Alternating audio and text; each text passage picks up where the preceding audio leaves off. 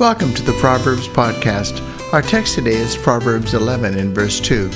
When arrogance comes, disgrace follows, but with humility comes wisdom. Most of us have had experiences when we've had to deal with overbearing people whose best intentions may be tainted by misunderstanding or erroneous presumption. While it may have left us feeling disregarded, undervalued, or angry, it is easier to forgive or accommodate them than those whose attitude of superiority just forces situations or outcomes that are contrary to the common good. Consumed with self-interest, these individuals inevitably create chaos and disharmony to advance their personal goals and agendas. Pretense is never good. An attitude of superiority manifested in an overbearing manner or in presumptuous claims or assumptions does not yield favored behavior biblically.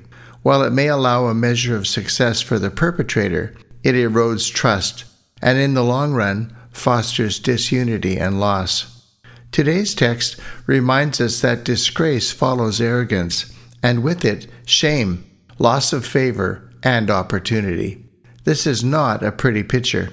Divine wisdom and grace is needed to help us work towards a more balanced consensus of thought and action. As Christians, our goal is not to simply get things done, but to grow others in the knowledge of God's will. His ways are not our ways, Isaiah 55:8. And as our sovereign Lord, Christ has resources and means to accomplish that which he pleases. His invitation is for us to join him in the fulfillment of his will, that we might more clearly experience the reality of his presence and power. Perhaps this is central to the admonition and counsel of this text. Biblical wisdom is the fruit of God's leading, because only he can correctly understand matters of the heart. The Holy Spirit is able to bring light and discernment to us as we interact together. He who knows the inner qualities of each person wants to enable us to experience unity of action as he helps us to respect and value the diversity of individual thought and experience. On this note, I have often shared that corporate unity is the fruit of personal piety. If we individually are in his will, then we will corporately be united by his will.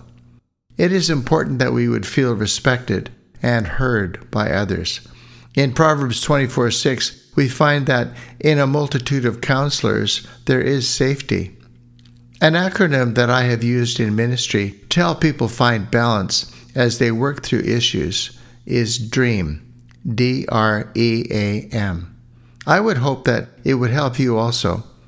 In decision-making, D, determine and decide to do God's will. Do a thorough work and gather good information relative to the issue. R, rout the enemy with prayer. Bathe the entire process in prayer and let the Holy Spirit bring conviction to that process.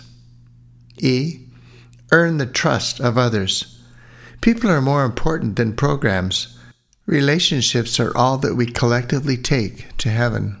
Guard and preserve them. A, act responsibly and respect consensus. God's timing is essential here, and he may have more than one path to fulfill his will. And finally, M, engage in mentoring relationships. In humility, learn from each other and seek ways and means to bring honor to him, that is to God, as we prayerfully make and act upon the decisions made. Have a great day. I pray that the Lord will bless you as you consider these things. I'm Pastor Ron Nelson.